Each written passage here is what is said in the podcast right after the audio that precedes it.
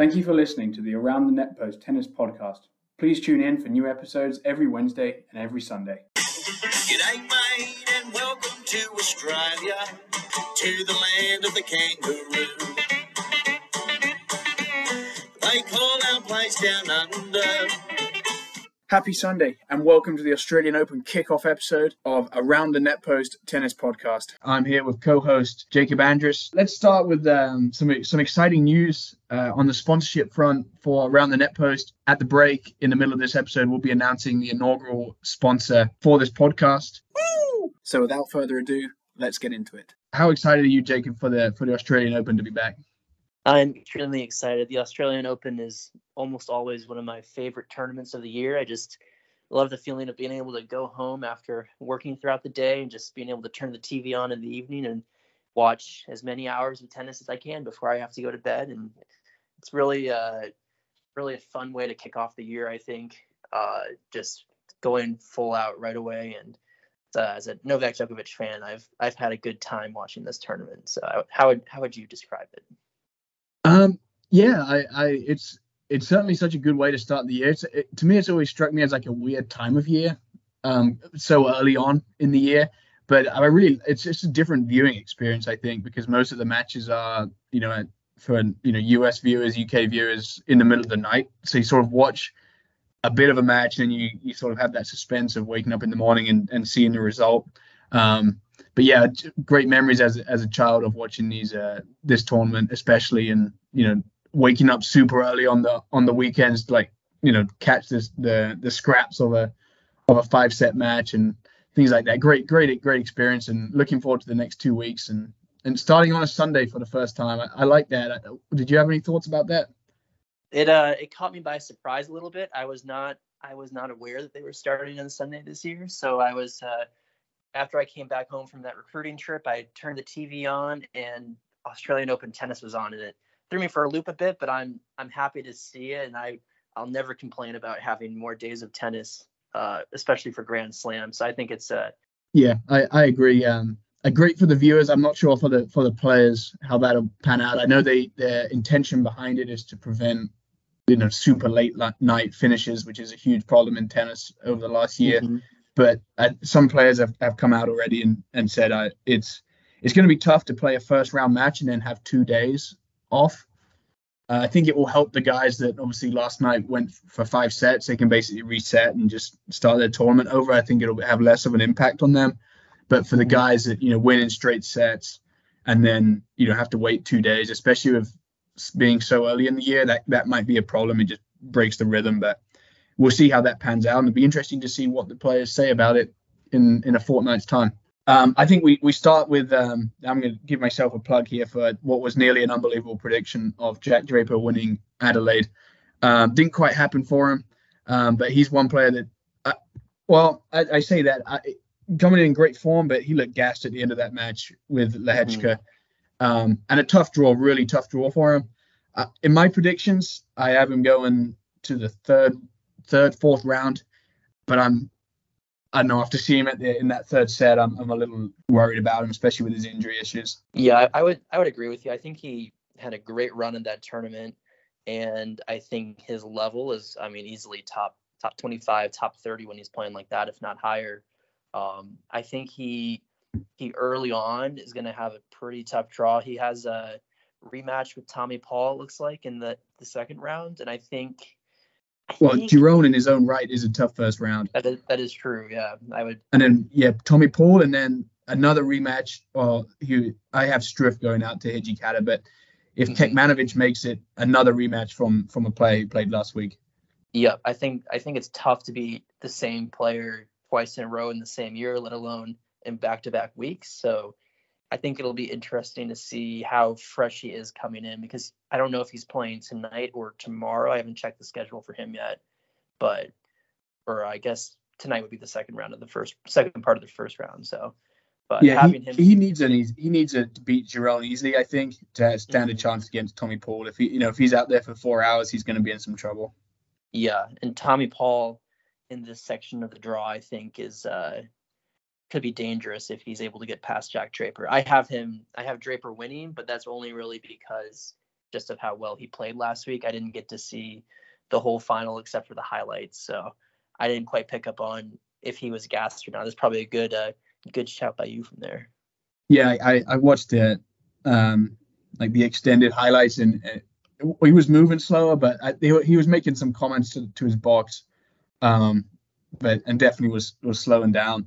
I, mm-hmm. I, I bottled it. I, I have him losing to Tommy Paul, but ideally, I I know I think I know I'd like to see him play Alcaraz in in the round of 16, but we'll uh, we'll see how that goes. Um, and I'm so biased towards uh, towards Draper uh, when I, I beat him when I when I when he was about 12.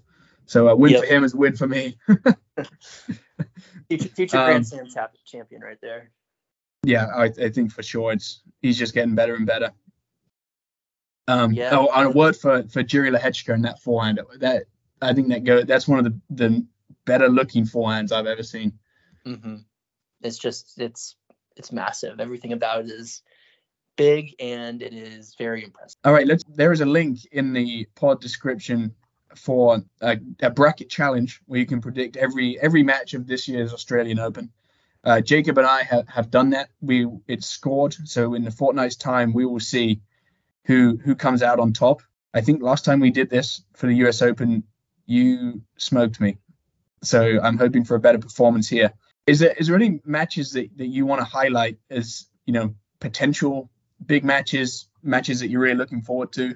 Um, I guess looking at some of these first rounds here, um, one of the ones that a lot of people had originally circled was Tsitsipas versus Berrettini, but with Berrettini pulling out, that is no longer a matchup. I'm really interested in the the Dominic Thiem and Felix Auger Aliassime first round. I yeah, who do you have winning that? I have Thiem winning that just because I think that I mean they've both been equally I would say unimpressive. Thiem longer or so over the last few years with his injury and then just not coming back at the same level. And Felix has not really been physical, but more of a mental struggle. Um, I have Thiem winning that. I think I'm a little biased towards him because he's he's been one of my favorite players over the years. But either way, I think that would be a really fun first round. I think both players struggle deeper in the draw, especially with Medvedev being in that little section right there. So I think yeah, I have a I have the Canadian winning that match. I mm-hmm. purely on the basis that he can't lose forever. Eventually, yeah. he's gonna have to win a win a match. Um, yep. Right there, and and but I have him losing to to the Frenchman Muller in the uh, in the next round. Um, okay. I don't know too much about that guy, but he beat uh, one and one, so I'm I'm yeah, going with going with that. That's a good win there. Um, such a shame what's happened to to to Felix, like when he was like 14, like winning matches on the Challenger Tour, and it was like this guy's going to be the best thing since sliced bread, and kind of where he's you know nearly slipping out the the Grand Slam seeds. It's it's sad, and I'd, I'd love to see him get back to winning ways. Yeah, he really had that peak a few years back when he, I think, I know he finished in the top 10. I'm not sure if he made the Masters 1000s, the, the tournament at the end of the year, but he had that match against Rafa where he went five sets at the French Open. And I feel like ever since then, he's just kind of been a little bit lackluster. And I think he lost a little bit of the momentum he was building after that season and just kind of has been struggling to find kind of that that top gear that he's he's been able to have consistently for several years, but he hasn't had in the last year or so. We'll see how he how he goes this year. But I mean, he doesn't have too many points to defend. I think there's there's some potential there. Mm-hmm. Uh, moving on, who, who's your sort of breakout star of this tournament? Who do you have as a, you know as a surprise pick to go really far in the draw? Um, I would say just looking at the guys I have picked for my quarterfinals, I think kind of a combination of between Seb Korda or Alex de Minaur. I have Seb Korda beating him in the round of 16 to make the quarterfinals, and I like a potential Korda Sinner matchup there.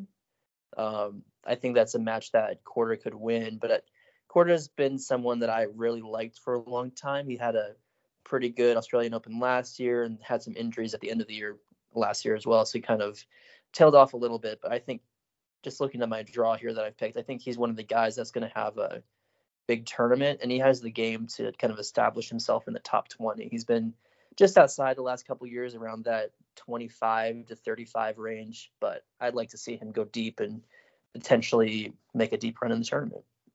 Yeah, no, I think it's a it's a it's a good a good shout and you know a young American on the, on the charge.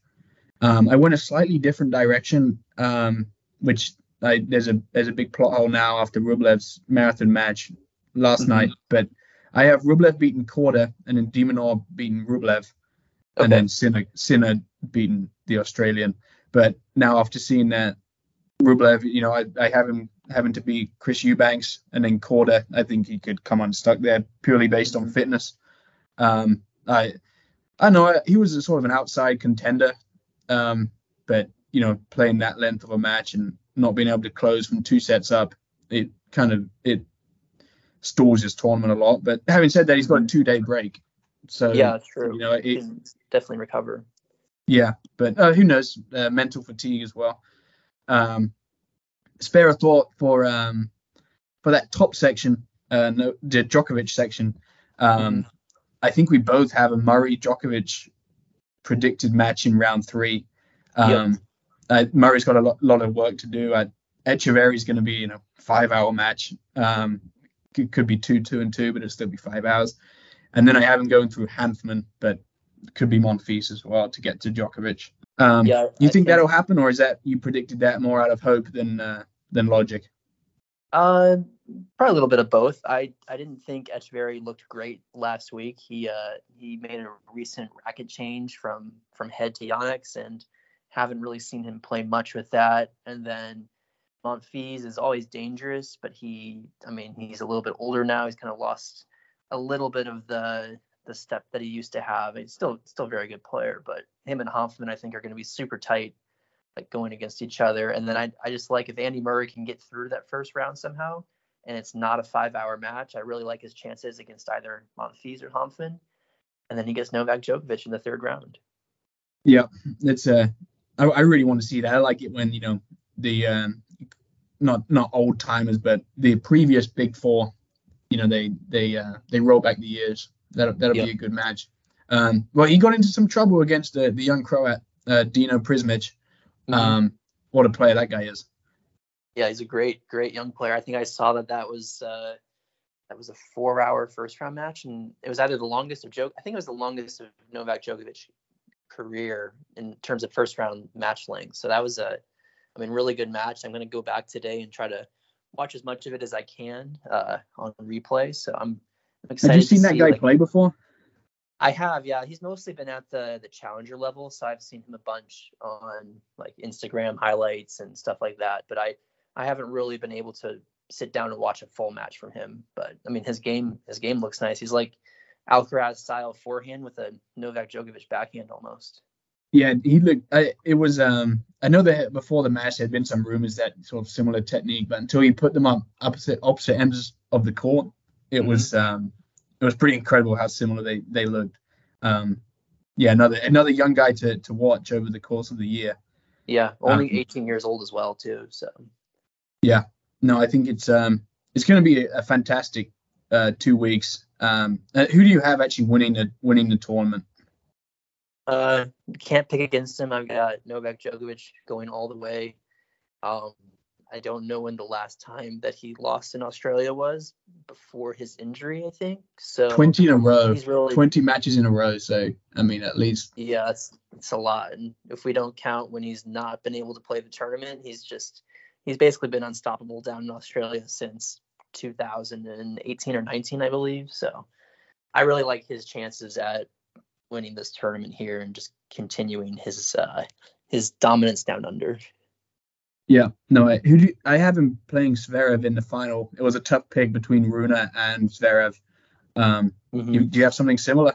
Pretty similar. I had I had Medvedev beating Holger Rune in the the quarters, think in a tight match, and I also had Zverev beating Alcaraz. So I think we are both on the the Alcaraz not making the semis train there, and then I have Medvedev beating Zverev in my head in a tight five set match to make the final, just because Medvedev's had pretty good success down in Australia over the last several years, and I don't think Zverev's ever made it. I know I know he's not made a final down here. I don't remember if he's ever made a semifinal in Australia. So I like I like Medvedev's chances just based on past experience. I would say. How about you? Who do you have aside from the the Zverev Novak in the final? Um, so I have a Rune Zverev um, semi. Um, Okay. I think I, I'm biased against Medvedev because of that. I just Mhm. haven't seen him play this year, so he's like out of mind, out out of sight, out of mind kind of thing. I hope that doesn't come back to bite me. I, I can feel like he's gonna just come out the blocks firing and just you know destroy everyone, but um, hopefully not for my my predictions. Um, Mhm. I really like Dimitrov's chances, but then he's got Medvedev in his you know in the round of 16. And I just can't see him winning that. I have a well, I say a, a relatively big run for Cam Norrie. I think he needs that. He's sliding down the rankings. Um, Mhm. I haven't beaten beaten Ruud and then losing to Zverev. Um, Yes. I have Casper winning that match, but then also losing to to Zverev. Yeah. Um, trying to think it. You know, I have Musetti actually playing Djokovic in the quarters. Um, Okay. So That's Djokovic, a I- deep run then. yeah, I, I really want, I, I really wanted to root for Stan to to beat Ben Shelton and then have a rematch of, of Stan and Djokovic and all those epics they had in Australia, but I can't see that happening. But then Musetti beating Fritz to play Djokovic. Um, and Musetti's caused Djokovic some problems in the past, and notably at the French Open. Um, can't see the same thing happening here, but yeah, it's a it's a really interesting draw. I think it's probably at, at a slam the most interesting we've had for a while. I'd say at least at least you know mega first round clashes, but as the draw goes on and we get into the second week, there's going to be better matches. I think.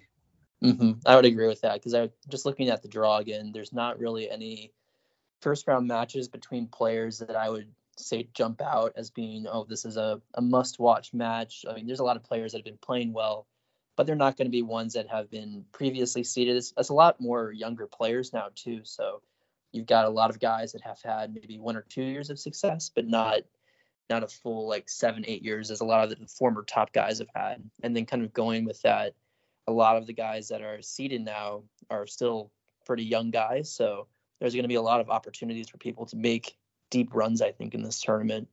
Aside from just the players in the top 10, I think there's a lot of good, uh, good opportunities for almost the entire draw to like reach a second or third round. So Yeah, it's a it's it's pretty interesting just to look at it and see where the weak spots are, um, and to think of the you know if if Nadal had played where we think he w- would have finished up as an unseeded player, and, and in my opinion, the only place he could have been in the draw where he really would have had you know a deep run is probably the Ruud Norrie section. If he had been able to to get in there, potentially make it through to a match with Zverev. mhm. Um, but other than that, it was it was a pretty tight draw, which I'm I'm not sure he would have been able to put together too much of a run. Um, right. Yeah. But yeah, a lot of the there's not really at this point there's no uh no players in the top four that really are weaker than the other i would say. Like in past years we've had maybe like a casper Ruud as a three seed or a Tsitsipas as a three or four seed. But this year we've got novak alcaraz sinner and medvedev as the top four. And all, all four of those guys i think are very very good chances to make the semis. But even then you've got players like Zverev, Rune, um, and and Tsitsipas, I guess, is still number seven. But you still got a bunch of guys that are really primed to be able to make a deep run, where there's almost no weak weak quarters, and making look like more like weak uh, round of 16 matches potentially. But it would have been tough, I think, for Rafa to make a deep run against some of these top guys if he's not in full physical health. Yeah, no, it, I think it- it speaks volumes to the to the level overall level of men's tennis at the top of the game right now. Um, you know, you look at really in the top 16 seeds, 16 players in the world. I, I there's not really a draw where you're like, yeah, that guy's you know that guy's a good draw. Um, it in the you know as you said in the past, it's always been the case where there's a couple slots that you can imagine these players probably want to be in that section. I don't think that's the case right now, um, which is a really good thing for you know for viewers and and just the sport in general. Yeah, for sure. I would agree 100%. As we take a short break, I'd like to give a big welcome to the inaugural Around the Net Post sponsor, 3030 Tennis, the ultimate racket sports experience. Thank you so much for partnering with us. 3030 is a shortened format of tennis, padel, and pickleball. 3030 is a scoring format that starts each game at 3030, hence the name, rather than love all. This makes points matter quicker, and each point has greater importance. please visit their LinkedIn page, Facebook, and Instagram, or their website, which the link is in the podcast bio. So let's move on to the the matches happening tonight. There's there's a lot of them. The packed schedule looks you know good money for for ticket ticket owners on on all these courts. Um, the the young American Coco Gauff in her first Grand Slam since winning the U.S. Open. She opens on Rod Laver, um, and then there's the match, the the Tsitsipas uh, Zizou Bergs match that that would have been Berrettini. Um, mm-hmm. And an interesting one, third up on on in first in the night session uh, de Minaur versus Raonic. Raonic, obviously not the uh, the same player that he once was, but uh, throwback um, to to his superiority superiority um, years ago. Um, and then Naomi Osaka playing, finishing up the schedule. Um, good to see her back as well. Um, tough draw mm. for her against uh, Caroline Garcia, but best of luck to both of those players. Margaret Court, so uh, the equivalent, you know, court number two, second biggest show court. Um, Medvedev against the French qualifier um, and then finishing up with um, Auger Aliassime versus Dominic Thiem, as we, we've discussed. Um, all Australian clash on John Cain Arena. That's a pretty big arena for, for two unseeded players. Uh, Pop, Popyrin against Polmans, winner plays Djokovic. Wawrinka against Mannarino, and then Murray Etcheverry. Um, so two good matches in a row right there. That'll that'll be a good call. Mm-hmm. Um, Bautista Agut against Shelton. That's a I mean, Bautista Agut's sliding down the rankings really fast. He's like 71 now, but that'll be a mm-hmm. that'll be a, a good match. Um, the, this was the best days to have a, a, ground pass to the to the Grand Slams. Um, they were really cool. I don't know if you ever got to go to the to the U.S. Open as a, as a kid, but walking around, just picking up autographs for fun. Mm-hmm.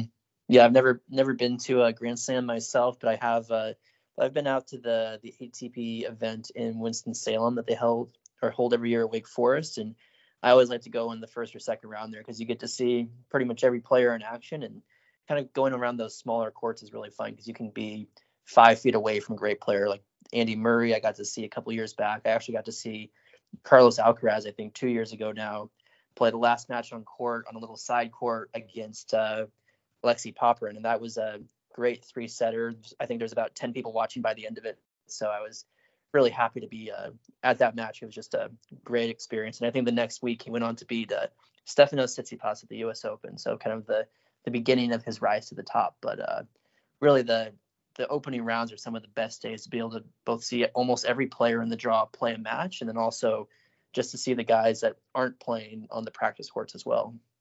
Yeah, that's that's awesome. Um, I, you bet I bet you're right there, front and center. Um, I was sitting two seats away from uh, Juan Carlos Ferrero and didn't understand hardly any of the Spanish they were speaking, but it was uh, it was fun to be right there. Did you chime in with any tips? No, no, I don't. I don't think he was uh, too interested in what I had to say at that point in time. He's just uh, maybe enjoyed the support of you know the the couple of uh, applause times I had to give when he hit some unreal shots off of either insane drop shots or running forehands. But that, that that's funny. I used to I used to uh, I was lucky enough to go to Wimbledon quite a few times. I used to have this book. I, I still got it. Um, I used to just walk around the grounds and just get autographs, like um, and literally anyone. And you know, some I was that annoying kid. You know, the lower ranked players. You just see anyone in, in a tennis outfit, and just like, can you sign this? Uh, yeah. But I, I got some cool ones. I, maybe if I had watched the, the tennis, I might have turned out to be a better player. But so that about wraps up the content for um, this Sunday's extended episode, the first in a series of Australian Open episodes. We'll be back this Wednesday for a shortened episode to review all Australian content, uh, match results, match predictions, and an all important score update on the bracket challenge. That link is in the description if you'd like to join us, play along uh, with Jacob and myself. Until then, I've been George Barfoot. And I'm Jacob Andrus. And remember, always go around the net post.